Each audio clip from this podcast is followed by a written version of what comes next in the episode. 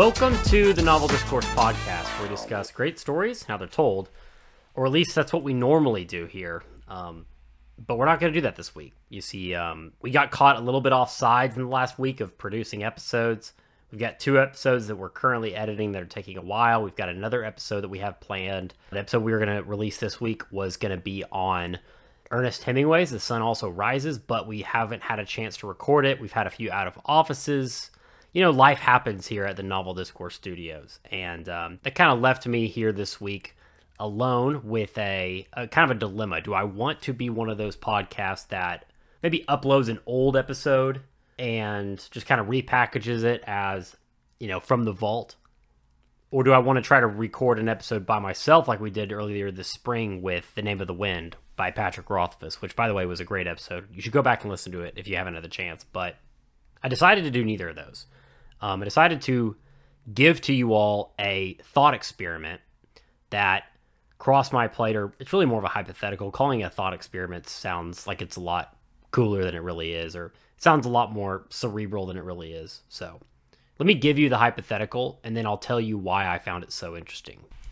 And by the way, if I haven't been clear about this, this hypothetical that we're about to go into has nothing to do with writing. It has nothing to do with storytelling. This is purely just something that I found to be fun. So, if you want to stick around, get to know me more as a as a podcast host, get to know more about how I view the world, and have a little bit of fun with me along the way, then stick around. But if you're thoroughly disappointed that we're not going to be talking about storytelling or that we're going to be making fun of something, then um, maybe this episode's not for you. Just wanted to give you a heads up so you don't get 30 minutes in and be like, wait, why aren't they talking about a, a film or a, or a novel? So you've been warned. So there's another podcast out there that I'm not going to be telling you what the podcast's name is because I don't want to give it free advertising and have you go listen to them instead of listen to us. But they had a web series where they were talking to celebrities and asking them a series of questions from the internet. And one of the questions is hypothetical that for some reason I just found so interesting. And that question was You're offered a billion dollars. That's a billion with a B. But you can never leave the state of Ohio. You can never physically leave the state of Ohio. Would you take the billion dollars? Now, I think for some people that's a no brainer one way or another. And for some of these celebrities, the answer was to laugh and say, hell no. Well, easy for them to say. They probably have tens of millions of dollars already, so they didn't necessarily need it. But for somebody like you or I, that money could go a long way. There's a lot we could do with that money, right? On the flip side, there is a lot of opportunities and experiences you might be missing if you're locked into one location, especially a place if you're not from Ohio, like myself. I'm not from Ohio. What would it look like to move to a, a, state that you don't know anybody or that maybe you get there and you don't really enjoy that much, right? Would the money be able to fill that void in your life that you've given up because you've given up maybe your home or your community, right? So, this was a fascinating question for me for a few reasons.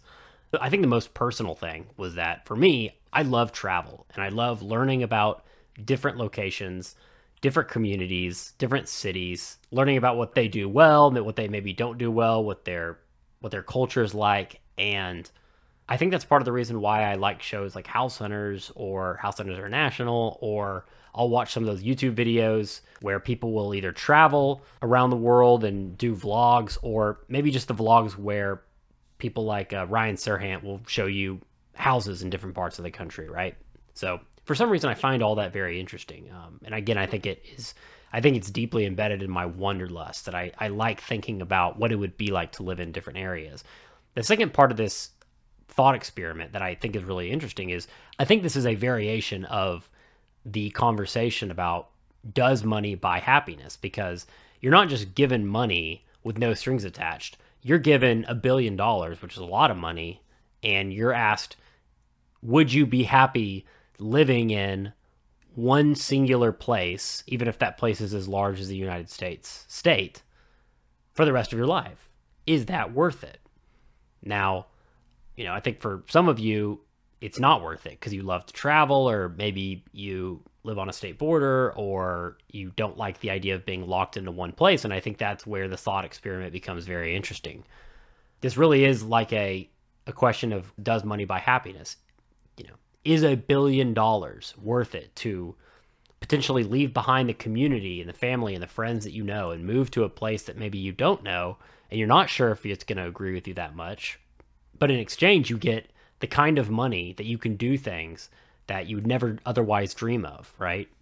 Maybe you are able to, you know, help fund your writing career, your creative career. Maybe you can use that money to create a web series or to even fund or produce your own movie about your about your uh, novel.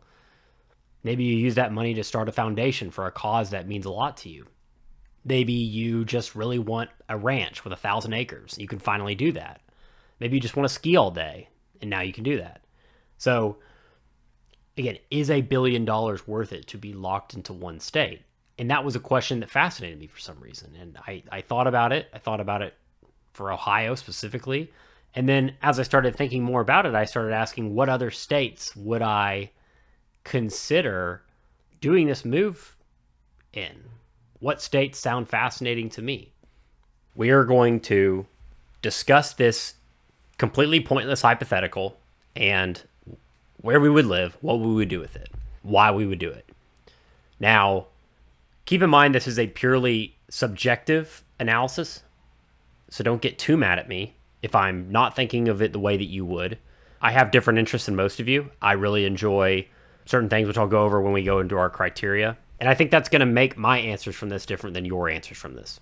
So here's my criteria for states that I would be okay with being, I guess you can call it landlocked in. First of all, I, I really like population areas. I want to be able to live in a big city. And that big city doesn't have to necessarily be the size of New York City. It doesn't necessarily need to be as dense or as populated. It could just be a, a city of 300, 400,000 people that has a lot to do, right? A city like Portland or even like Louisville, right? I just need there to be dining options, shopping options, different neighborhoods, different parks. I just want to be around people. But I also, within that, I want there to be some sort of sporting events. Um, sports are really important to me if I'm going to be a billionaire, I want to be able to buy season tickets, box seats, be able to give back if it's a college sports, if I'm going to college sports of some sort. Ideally, I could find a place that there that has pro sports as well as college sports. The more successful, the better they are. I'm from the Dallas area, so I would if unless I'm living in Texas, I would probably end up rooting for a new team or new teams plural. So I wouldn't be rooting for Dallas teams or my alma mater, but maybe find new teams to root for that I can give back to, give my time and my money to. Biodiversity is really important to me. I am not the most outdoorsy person in the world, but you know, if you're going to be there and you want to go on hiking trips or boating or skiing or something adjacent to all that, it, it would help to be in a place like Colorado as opposed to, you know, Nebraska or Kansas, let's just be honest. Another thing that's important for me personally is golf. I'm a big golfer, and golf is a sport that requires a lot of money. And most of the best courses are private. So, being a billionaire, that enables you to pay for golf courses that you otherwise wouldn't be able to play. And so, which states have good golf? And is that golf close to where I want to live? That's another kind of small caveat.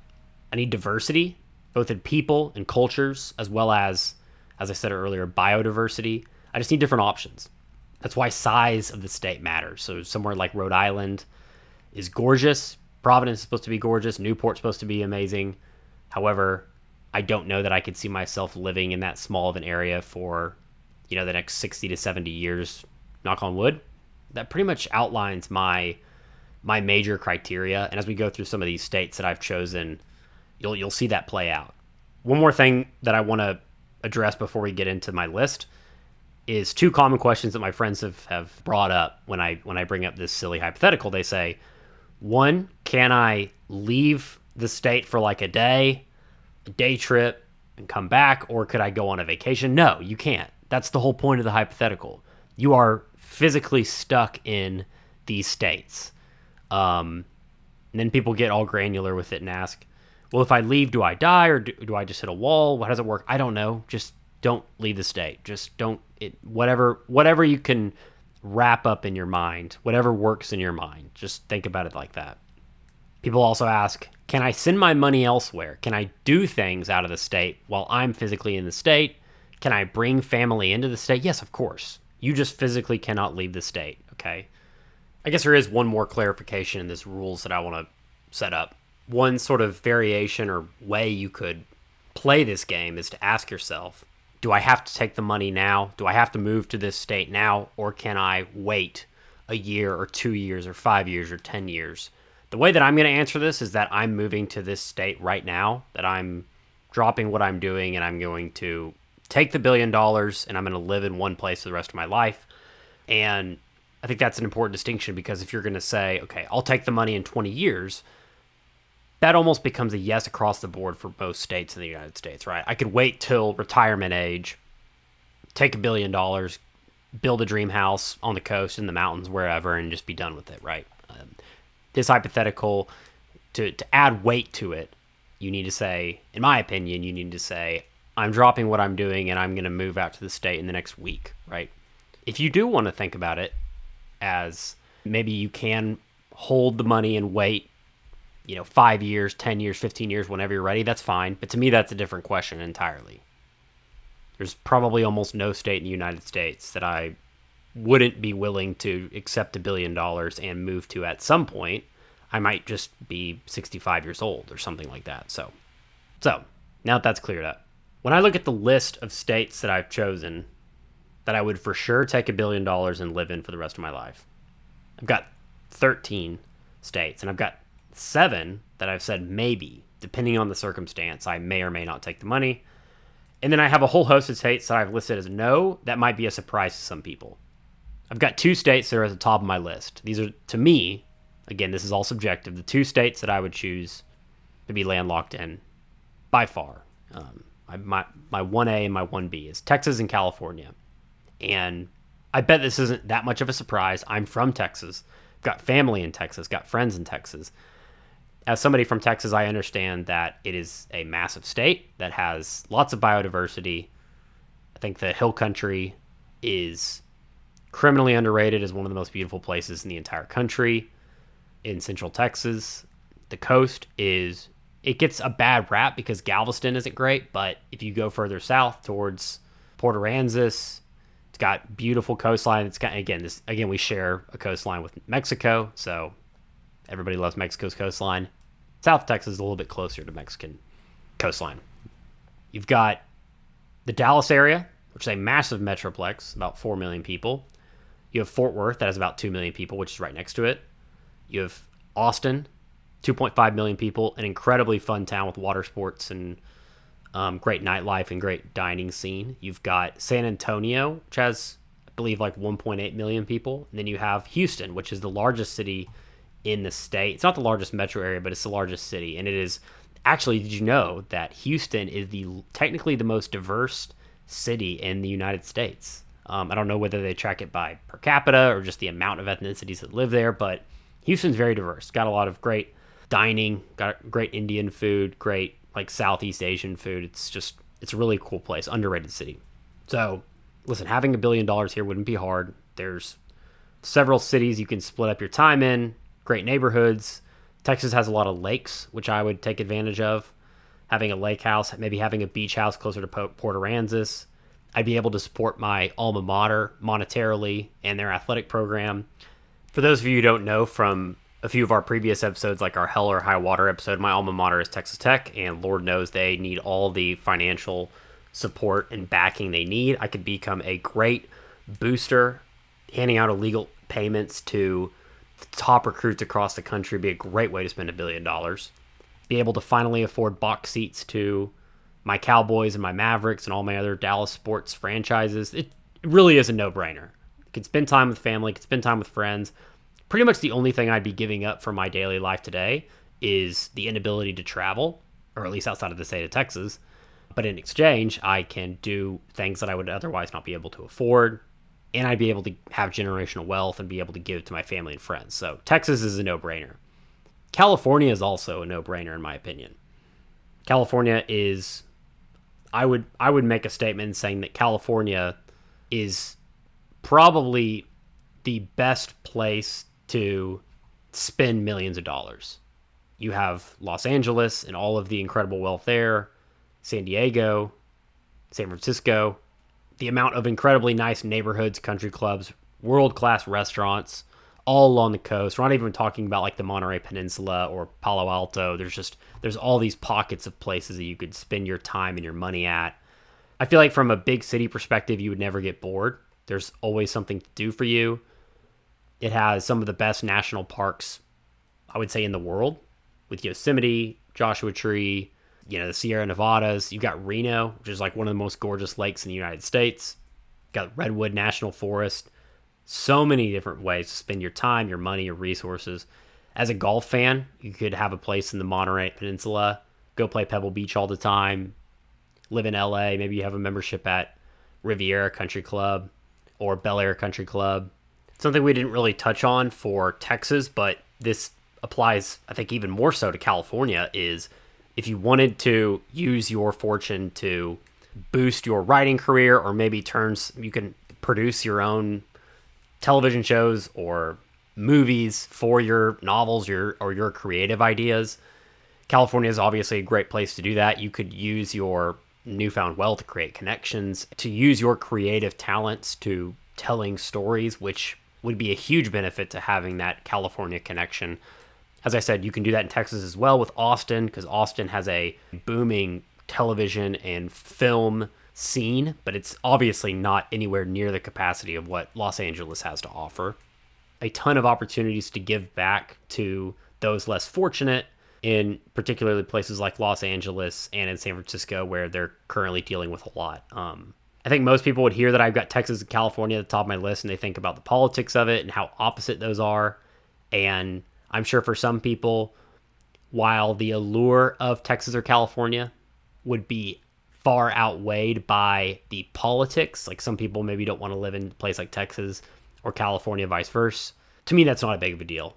Um, I can look past that. These places are gorgeous. They have a ton of opportunity. They've got incredible diversity, again, in terms of landscapes and cities and just places to be. You wouldn't feel trapped in Texas or California. They're huge places. They offer a lot of great places to live, and in particular, great places to spend your money. So Texas and California are my by far one and two seeds. My number three state, and I've thought about this a lot. I I might not even have this as my number three. I think my number four and five have an argument to be ahead of this.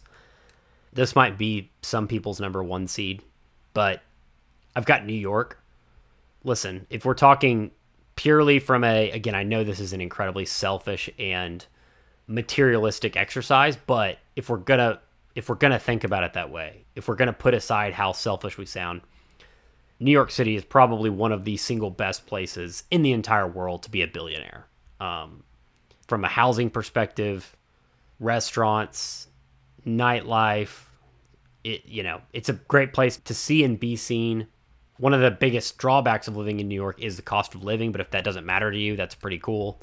Um, I watched all the Erik Conover and Ryan Serhant videos about the house tours in New York and in Brooklyn, and I, should, I guess I should say Manhattan and Brooklyn. And I, it would not be hard to convince me to get an awesome pad in either one of those places. And listen, I'm a city slicker. Um, as much as I love the outdoors and golf, hey, I can get a membership at Liberty National just across the water, or the Creek, which is another course that's a little bit further in upstate New York. Um, would I get tired of Manhattan or Brooklyn after a while? Perhaps. Um, I don't. I think that's the biggest risk for me in New York is would I eventually just get so tired of the the absolute hustle and bustle and condensed nature of New York City? Maybe I would eventually. But if we're talking about furthering your writing career or your creative career, New York is probably the number two. You could maybe even make the argument it's the number one place in the entire world to be a creative, especially if you're a writer. All the agents, all the publishers, seems like half the writers live in New York or want to live in New York. So you would definitely be able to find a creative community up there, much more so in a place like Texas. Um, although Texas, again, has a huge population to pull from. New York is just a very condensed area of creatives, so that's a huge draw for living in New York full time. You've got the Hamptons, which if you're a billionaire, you can easily get a house there or anywhere along Long Island where they've got a ton of really cool beach communities. Upstate New York has it's one of the top states for finding a lake house and a lake. Their lakes are amazing, located in kind of the mountainous region of New York. In upstate New York, there's also some skiing. You know, the Lake Placid area where they hosted the Winter Olympics. There's skiing in the area. If for some reason that you wanted to kind of live in a, a city or city like environment, but New York became too much, there's other options. There's the Hudson River Valley just upstream from New York City. Where they've got some pockets of towns. You've got Buffalo, you've got Albany, which I don't know a ton about those places, but they are at least population areas. You've got coastline, which is great. It's something else that Texas and, in California have. Um, probably not the same level of coastline, if for some reason the Atlantic side starts to bore you, you could maybe get a place inland off of maybe Rochester or Buffalo, enjoy Lake Ontario. New York is a pretty large state, so I think it will offer a lot of variety in terms of outdoor activity. And then again, just one absolutely elite major city to spend your time in. Um, it would suck to have to become a a Giants or a Jets fan because they seem like very miserable people, but you know, we'll live with it. I think most of you listening would have Texas, California, and New York close to your top five, unless you just hated the city life. Unless, like, I, I know some people that might choose places like Montana or Idaho very high up because it's all about the outdoors for them and they want to get as far away from people as possible. I am not one of those people. So, Texas, California, New York, I know for a lot of people, again, is going to be very high on your list. So, I'm going to go down my four, five, and six. These are again, places that I would for sure take a billion dollars to, to live in for the rest of my life. Um, my number four is is kind of a dark horse, and I know some people are gonna think this is. I think this would maybe not even crack the top ten for some people, but I think the argument for this place is pretty incredible, and that's North Carolina.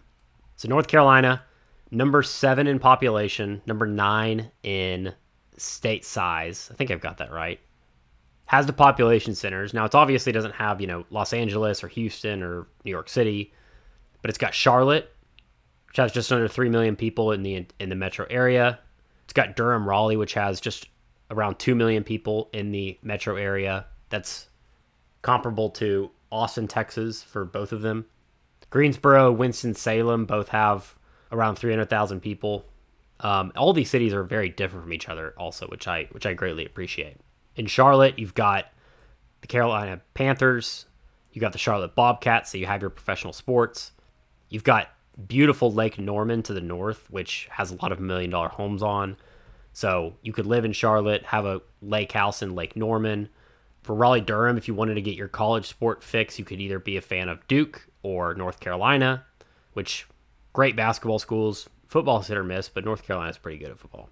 Over to the west, you have Asheboro, which I would contend is one of the coolest kind of mountain towns in the United States. I think it has like 80,000 people, so it's not really a town per se, but Asheville's beautiful. I mean, it's where the Biltmore residences. so if it's good enough for the Biltmores, it's good enough for me. So you've got a place to have a mountain house, you've got a place to have a lake house, you've got multiple city sitters to choose from, sports teams to choose from. As a golfer, there's a ton of good golf in North Carolina. You've got Old Town Club in Winston-Salem, which is one of the coolest country clubs I think that exists. You have the Pinehurst Resort, which is probably the best res- golf resort in the United States. I think some Bandon fans might disagree, but it's pretty incredible. You've got Tobacco Road. There's a ton of good golf around the state. North Carolina has a huge coastline that kind of juts in and out of the state's uh, center. Wilmington is kind of the, the focal point of the coastline. It's got about 120,000 people and a bunch of very old beach towns that dot either side of Wilmington and um, lot of places in these kind of lowland areas of the Carolinas. Take your boat out, go fishing, doing whatever you want to do on the on the coastline. So you can have a beach house, you can have a lake house, you can have you can live in multiple population centers of over a million people. North Carolina has great mountains, tons of biodiversity. To me, North Carolina is not a hard sell at all. It's got everything you would ever want. You'd have to give up skiing, which for some people would be pretty tough. But hey, I'd have to give up skiing if I lived in Texas. So we'll deal without that. So North Carolina is my number four. And sometimes I think it's better in New York. I just think that as a writer, you know, New York's got all the publishing and agents and writing communities. I think I think as a writer, New York would be a pretty great place to live. So, but North Carolina is my number four. Very close to it is Georgia. It's my number five. And I know that that might be pretty far on some people's list, but just hear me out. You've got Atlanta, which is one of the largest cities in the United States. Its metro area is pretty incredible. They've got a ton of beautiful, beautiful places in the Atlanta suburbs. Marietta, Alpharetta, those are two different places I just listed. You've got some beautiful lakes in North Georgia, Lake Lanier being one of them. If you want to get your college football fix, you can go to Athens. They've got a small coastline, but the size of the coastline is made up for the fact that it's got Savannah, it's got Jekyll Island, which are just really gorgeous and awesome communities. St. Simons, these are great for golfers as well as history buffs. North Georgia is beautiful if you've ever been. It's got it's got a national forest up there, a ton of really beautiful small towns.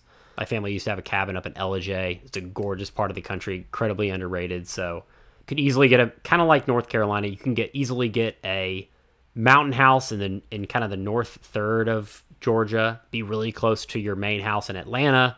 Maybe have another house in Athens if you really wanted to get into college sports and then maybe a beach house either in Savannah or Jekyll Island, St. Simons. Um, hey, and if you're a billionaire and you can massage relationships, maybe you can get a membership at Augusta National. That'd kind of be the dream. Um, I wouldn't necessarily put that into my my formula of why I'm picking Georgia because I don't think it's very likely. There's been a lot of really big name people that have been turned down. Apparently, Bill Gates got turned down for a membership at Augusta National, so I don't think it's a given that folks like you and me would get a membership just because we're uh, we're billionaires now. But Georgia, number five, number six, and this could be some people's number one. I'm gonna go to Florida. The reason that I have Florida this low is because I just can't deal with the heat. You'll notice that pretty much every state that I listed before this has some diversity in its seasons. I, am a, I'm a seasonal guy. I'm not somebody that loves the cold or loves the heat. I kind of need all four. Um, one of the things I don't like about New York is that it gets really, really cold. And one of the reasons I don't like Florida is because it gets really, really hot. But more importantly, it gets really, really humid. It's, as old heads will say, it's not the heat that will get you, it's the humidity.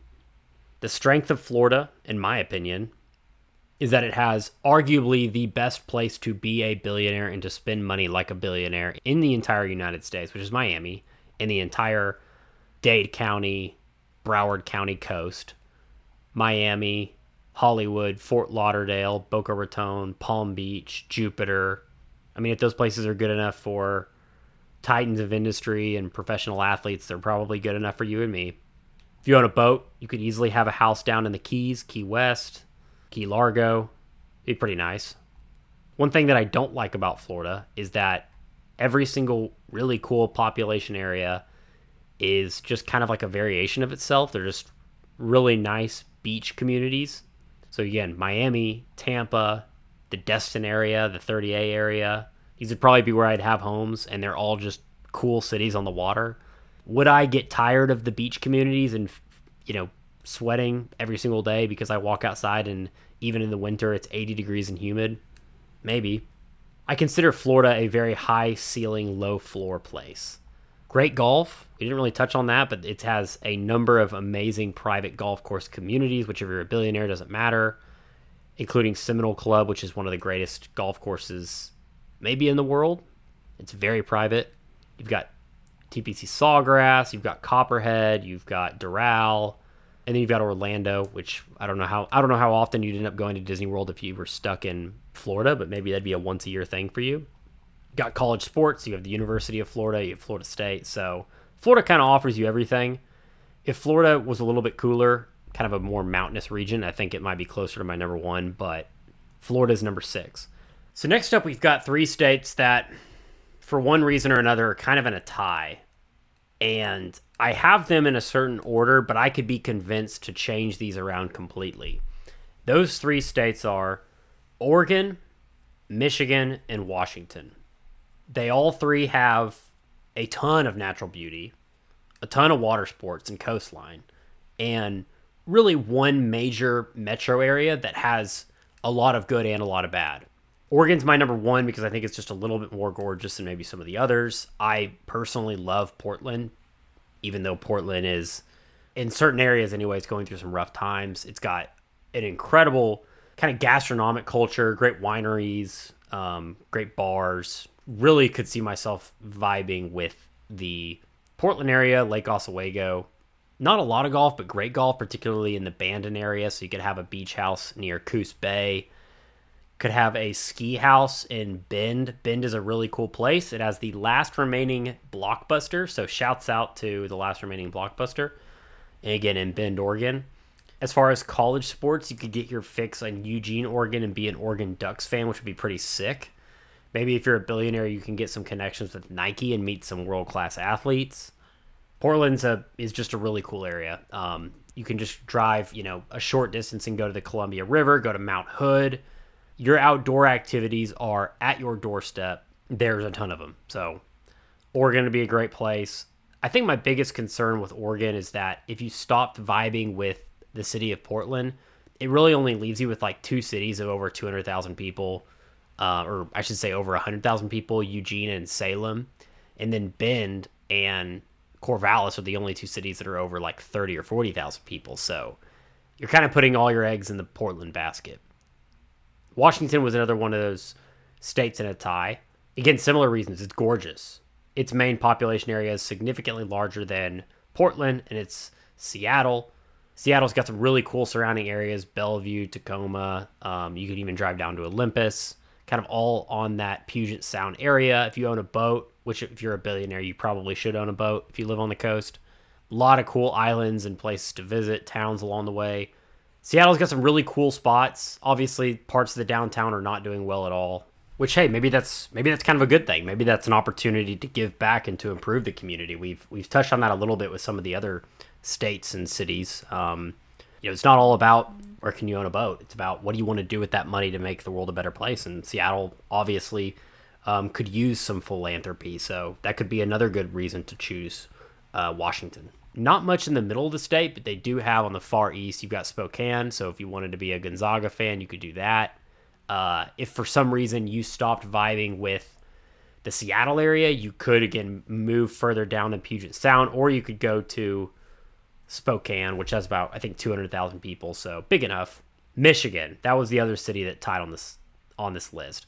The Michigan coastline is absolutely gorgeous. I think most people that have been up there know that. You have a ton of lakes. I think it's I think it's the land of lakes, right? Is that is it like the state of lakes? I think that's its nickname.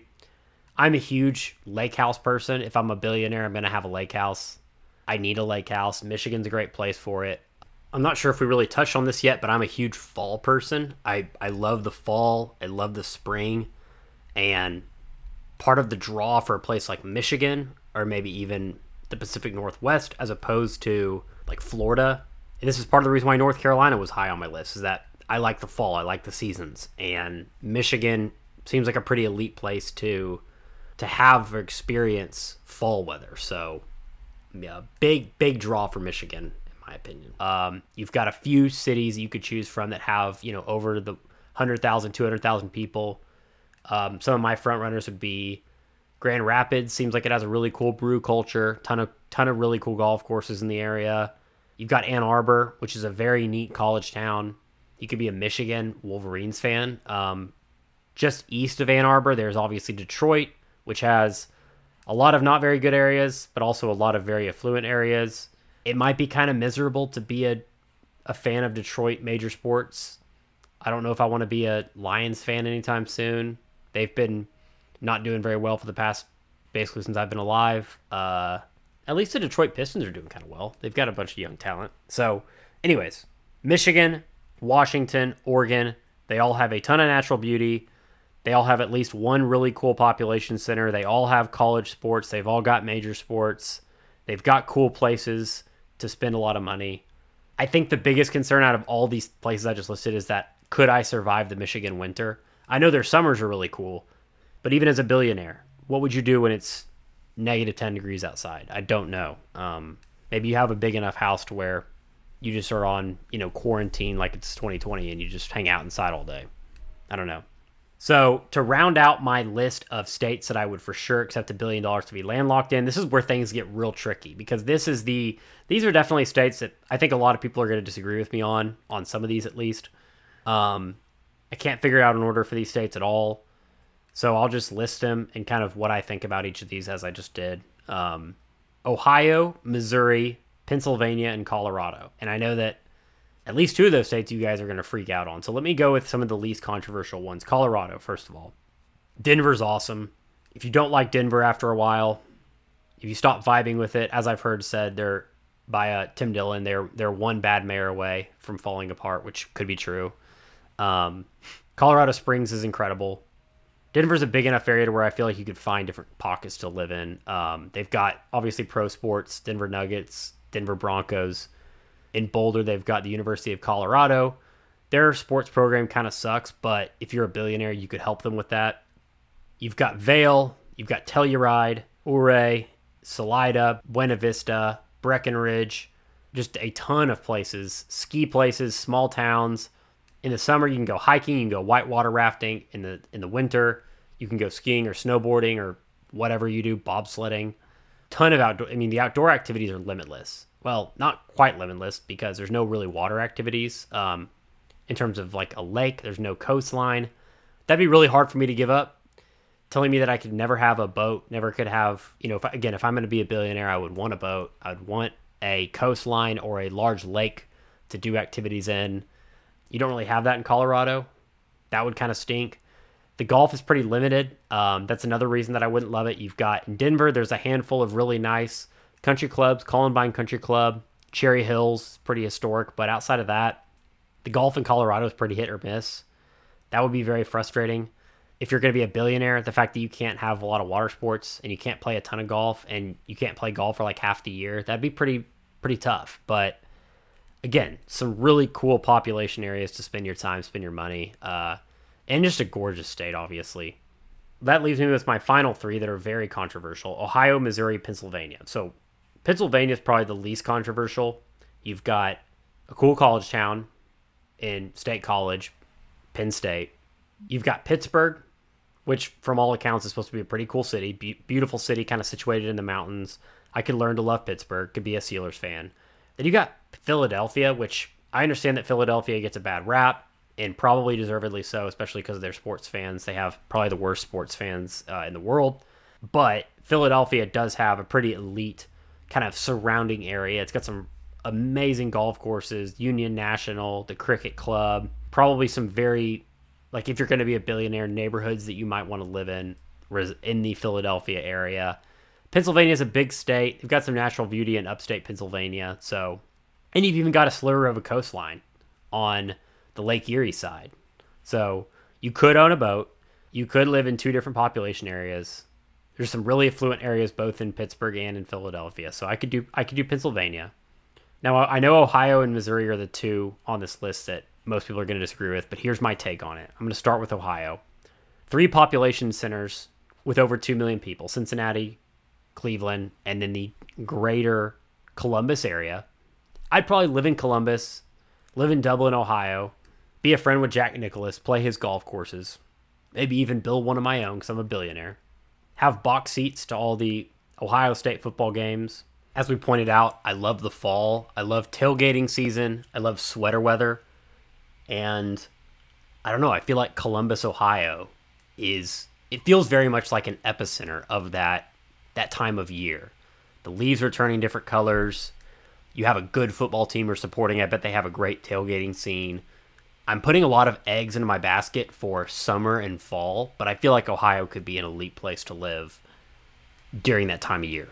Maybe become a Cavs fan, maybe become a a Cincinnati Bengals fan. You also have the Ohio River Valley, so it wouldn't be hard to find a mountain house or a cabin up in the woods you could build for yourself or again for family or friends to come visit you.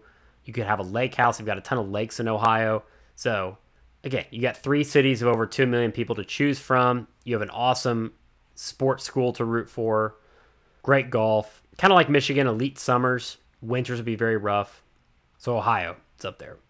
And Ohio was the again that Ohio was the the main question. Would you live in Ohio for a billion dollars? And that's that's why I came to the answer of yes. There's just I know Ohio gets a bad rap, but there's just too many options of places to live and things to do. And with a billion dollars, you can do things you otherwise wouldn't be able to afford to do. You know, as again as I could fund my writing career, could build a golf course, could build dream houses in each of those cities. Be pretty easy. We didn't really talk about the coastline. They do have a coastline. They've got some communities around the Cleveland area, from what I understand. That leaves me with my last state and my for sure yeses, and this is a very controversial one, especially considering that we haven't gotten to a lot of states yet. But I have Missouri writing out my list, and that is partially because I've been to Missouri several times, and I understand that there's really cool pockets of Missouri. So first you have Kansas City, and Kansas City is split between Missouri and Kansas, but about 80% of Kansas City is in Missouri, about 500,000 people in Missouri, including where the Royals play, where the Kansas City Chiefs play, where most of their more affluent neighborhoods are, where most of their golf courses are. Um, same thing with St. Louis. St. Louis is also straddling another state. However, on the Missouri side, they've got their affluent areas, including a few country club communities. Bellerive is one of the most historic golf courses in the country. Missouri is a very large place. There's a lot of swaths of, I would say, um, to put it bluntly, like not great places um, where pe- folks are struggling. But then you've also got in that area, you've got pockets of really cool spots. You've got Lake Ozark and you've got Table Rock Lake, which are legitimately two of the prettiest lakes in the United States with a lot of kind of like touristy activity and restaurants and things like that around them. You got Lake Ozark, um, has Osage next to it. Next to Table Rock Lake, you've got the Branson area, which, if you're not familiar with the Branson area, it is a very much a touristy town. It's kind of like the it's kind of like the Las Vegas of the Midwest, minus the casinos. It just has a bunch of touristy stuff and shows and nightlife and all that kind of jazz. It's got really good golf in that area. There's like seven incredible resort golf courses, including Tiger Woods' latest course. So I think between those three population centers and then maybe becoming a University of Missouri fan and helping their athletic program, it could be some pretty cool opportunities in Missouri, at least for me. Again, very subjective. If you told most people I'm I'm to live in Missouri and I'm to become a huge golfer and go to college athletics, they'd be like, that sounds horrible. But again, for me, it, it works. I'm to go down my list of maybes real quick and just very briefly talk about them. And some of these I could probably move into my yes category because they fit a lot of the criteria that I've got in my, my yeses. I put Tennessee in maybe. I think my biggest concern there is that you really only have one major population center. You've got Nashville, which Nashville seems pretty cool on the outside. I've been there twice. The cool areas of Nashville are so touristy at this point, more so than even like Portland or even Seattle, that it just gets it's bachelorette party central. And if that was like the only place I could go to and enjoy a downtown experience, that might get really old really fast. Tennessee's gorgeous. It's got lakes, it's got mountains. Um, I did a little bit of research regarding the lake situation because, again, water sports are a pretty big deal for me. And I don't get the sense that Tennessee has any lakes that are as good as like Norman in North Carolina or Table Rock Lake slash Lake of the Ozarks in Missouri. So that's that again, I took points off there. I could be wrong. Maybe I'm ignorant in that regard, but as beautiful as Tennessee is, I, I legitimately don't think it has the natural beauty as that you get in North Carolina or in Missouri. It's got Knoxville, which has University of Tennessee. Hard for me to root for University of Tennessee because the worst person I ever met in my entire life was a huge Tennessee fan, so that kind of nicks the University of Tennessee football program for me personally. Um, so that kind of just leaves you with the with the Tennessee Titans. So kind of a tough sell from a sports perspective. Arizona is a tough one for me. Got Arizona on here as my my number two maybe. I love the Phoenix area you talk about wanting to be a golfer. Scottsdale is an elite golf destination, but you don't want to play past like April because it gets so hot so fast. Regularly has highs in the 110s, 120s in the summer. Um, Tempe is a very, I would even say it's almost like a downtown area, but it also kind of remains a college town feel. It, it very much reminds me of parts of Austin, Texas, we have kind of a, a waterway running through it, but it's it's kind of a college town, but there's also some nicer restaurants, nicer bars. So Tempe's very neat. Scottsdale, right next door to it, is a pretty sprawling place. They've got million dollar neighborhoods. They've got outlet malls. They've got the Old Town Scottsdale, which has shopping, and then at night there's a very lively bar scene. So a lot to do in the Phoenix area. most of the Phoenix area I love. I even like Tucson, which I know some people some people have different opinions on that. You've got Flagstaff, which is only about 50,000 people, but it has a extremely authentic old town square main street area that is situated beneath some of these huge hills. Very pretty. I would say, just guessing from the times that I've been there, it's probably got 40 or so restaurants, breweries, coffee shops. So if you're kind of sick of the Phoenix area or the desert feel, you could go into a place like Flagstaff, be up in this sort of mountains, pine trees type area, and have plenty of things to do in the evenings or in the mornings. Just a really, it's honestly one of my favorite cities in the United States that is under 50,000 people. It's just gorgeous. It's located in this kind of pocket of forest and it gets really cool different parts of the year, so it even snows up there a lot. There there actually is skiing in Arizona. It's not great skiing, but it exists. You can go to the Grand Canyon. Sedona's really neat. Arizona's probably the toughest call for me on this entire list just because I just don't know if I would get really annoyed that 8 months out of the year I'm really hot. Kind of like Florida. Florida with less options, kind of. Um I went back and forth on Virginia. You've got some coastline, not a ton of beaches from what I understand, which is a bummer. Virginia Beach exists; it's a thing. It, from what I understand, it's not quite as clean and as cool as some of the other places with beaches we've listed, like North Carolina or even Georgia's beaches. Got Norfolk, Newport News, Richmond, which again I've heard mixed things on Richmond. I don't know if I want to be landlocked to places like those. I put Virginia as a maybe because if you can include DC, I'd probably do it. And I don't necessarily think DC is like the greatest place in the world to live, but it is a legit world class city with incredible dining and things like that. So I could see myself having a place in one of the Virginia suburbs like Arlington um, or McLean or some of these other nicer kind of suburbs of Washington, D.C. Um, maybe being a Virginia fan and flying to, I think it's Blacksburg Is that the name of the city? Yeah, Blacksburg. So there's options. Again, you've got coast, you've got some beautiful rolling hills.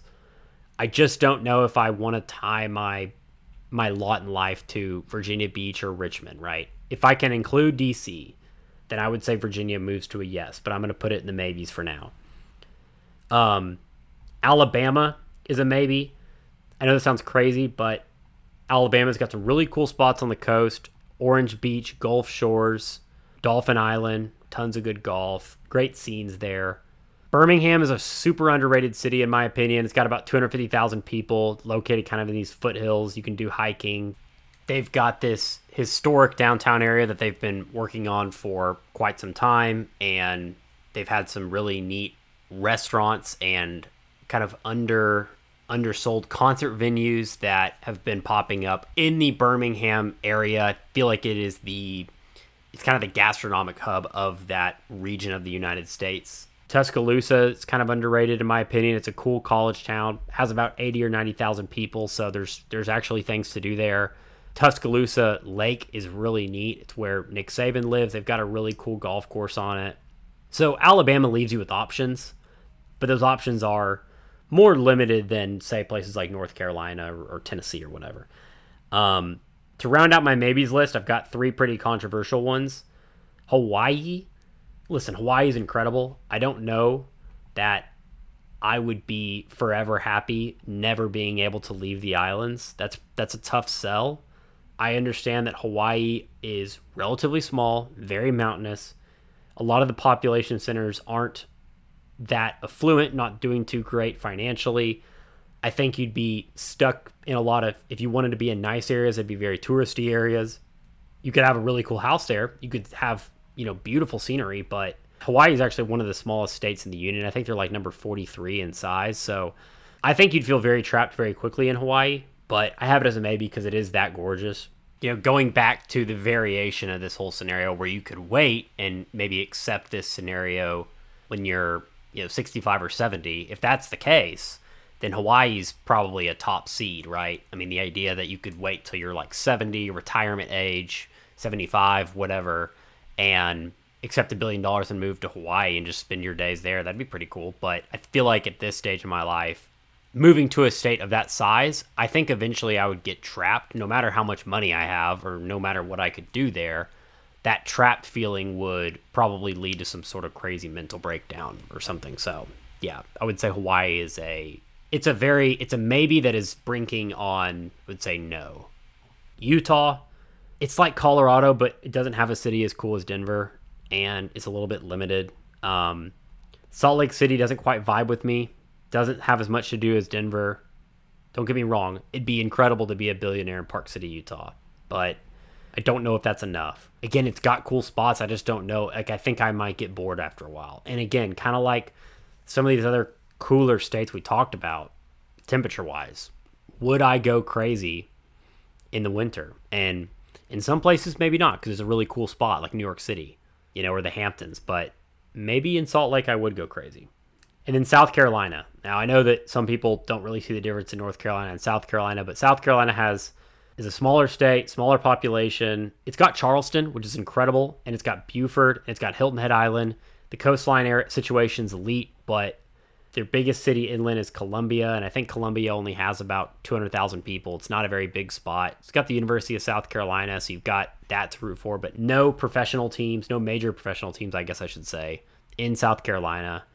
It's got Augusta, but not the part of Augusta that has Augusta National. So what's the point?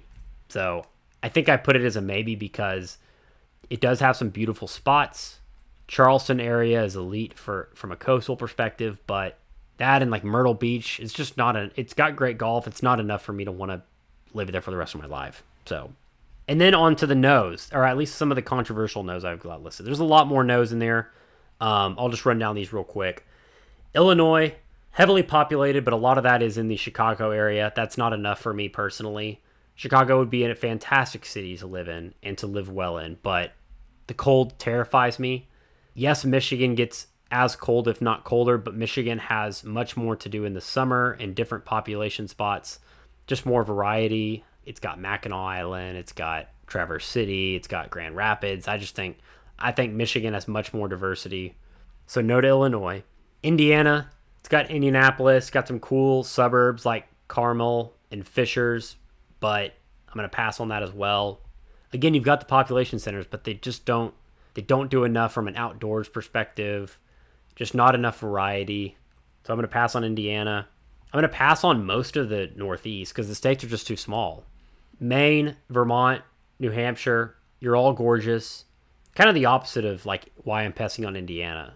Like you're gorgeous, but you don't have the population center. If a state that had the beauty of like a Maine or Vermont also had a city like Chicago, I would I would probably choose them, but they just don't have enough going on from a population perspective. Same thing with Delaware, same thing with Massachusetts. I know you've got Boston, but you're just not big enough. That's what she said. Passing on Minnesota, you give me Minneapolis, not much else, and I know that's offensive to people that that live in some of these states. I'm just I'm I'm purely talking from a very cursory knowledge, so I could be very ignorant on these takes, and I should have probably prefaced that at the beginning. If I gloss over your entire state and say not enough to do, no thanks, just know that I have looked into it a little bit. I'm sure that there's a ton more to offer. I'm again I'm purely speaking from the perspective of somebody that is wondering if I could spend the next 60 years of my life only being in your state. So you've got a lot of lakes, Minnesota, but again, your winters are a little bit too cold. I guess it's splitting hairs, but that's kind of why I choose Michigan over you. No to Wisconsin, and that's a tough no because they've got Milwaukee, they've got Madison, which is supposed to be really cool. Too cold with not enough variety. Some people are going to hate me for saying no to Montana and Wyoming and Idaho. It's some of the most those are some of the most beautiful and large states in the union. I guess you could throw Alaska into that category as well, but you just don't have enough from a population perspective. Idaho was on my was very high up on my no list, meaning it was almost a maybe for me. You've got Ketchum, Boise, Coeur d'Alene. The only population area in that entire category that has like over 100,000 people is Boise, which think the metro area of Boise has about 300,000 people, so it's almost there. But I need more than that. If you gave me if you gave me one or two more cities of that size, I, would be all in on Idaho. Idaho's gorgeous. Got the skiing, got the hiking, have world class lakes, but I just need more people. I need more. I need more restaurants and nightlife and all, and, and golf and, and all that stuff. Nevada, you've only got Las Vegas. I'm gonna pass. Oklahoma. Oklahoma has some hitters. It's got Oklahoma City. It's got Norman. Just beneath it could be a Oklahoma fan. Could be a fan of the Oklahoma City Thunder. Could live in Tulsa, which is supposed to be pretty nice. You've got some cool lakes. Oklahoma is a is a pass, but it's a pretty tough pass. Again, we're talking about a billion dollars here. Um, Louisiana, New Orleans is hit or miss. Baton Rouge, Lake Charles, Shreveport, they don't do it for me. Arkansas, again, kind of the same category. It's it's it's got one major population area that doesn't have enough for me. West Virginia, Mississippi, Kentucky, again, just doesn't have enough for me.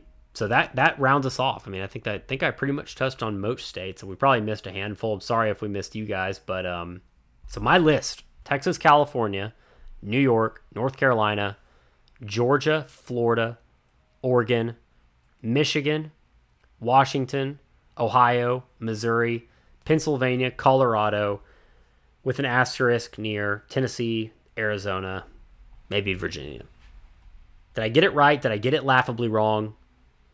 Am I missing something incredible about one of these other states? What would you do with a billion dollars if you were landlocked? Personally, I'd probably have three to four houses in areas of different regions, lakes, beaches, cities. Like I said, I'd have box seats to major sporting events. Probably want to build a golf course or two. I'd want to give back, start a charitable contribution. I'd want to use the money to help funding my writing career. I'd give houses to my friends and family and have them move near me if I could. Yeah, would you do it? Would you, would you do this at all? Or is traveling too important to you? I'd like to know. Um, it's been a fun kind of exercise and thought and what what you want in life. I kind of encourage you to be thinking about this yourself. Um, you know, we've got family that's currently looking at moving out of the state for jobs, and it's been a fun exercise to see what you truly value in life and what matters to you where you live. And uh, I don't know, it's a, it's a fun daydream of mine to just look at look at these different locations, see what different parts of the country have to offer. Because I'll tell you what, this exercise has taught me one thing: it's that the United States is a very diverse place, completely different people, different ecosystems, different topography, different offerings, and it's it's, it's fun, man. I'll, I'll tell you what, as somebody who loves to travel, learning more about the United States, we might have to uh, do more trips domestically because there's just a ton. There's so much of the country I haven't seen. A lot of the places that I listed as states that I could live in, I haven't been to. So, yeah, this was fun. Well, I appreciate you guys for listening. And again, we will get back to our regularly scheduled discussions where we talk about great great stories and how they're told. I'd love to hear if you actually enjoyed this, if you actually found this to be a fun conversation or a fun thought process. Um, hopefully, we don't have to do this too often, but kind of be interested to hear if we wasted our time or not, or if you thought this was an incredibly dumb experiment. I'd love to know if I should be doing this more often. When we're out of office, should we do episodes like this? Or should we just replay old episodes? Or something in between? I don't know. Let us know. Reach out to us, novel underscore discourse. If you like what you heard, please like and subscribe. Give us a rating and tell your friends because we greatly appreciate that. That's how we grow and that's how we can afford to do more things, more episodes, more YouTube videos. As always, this is Sam with Novel Discourse, and we'll see you next time. Peace.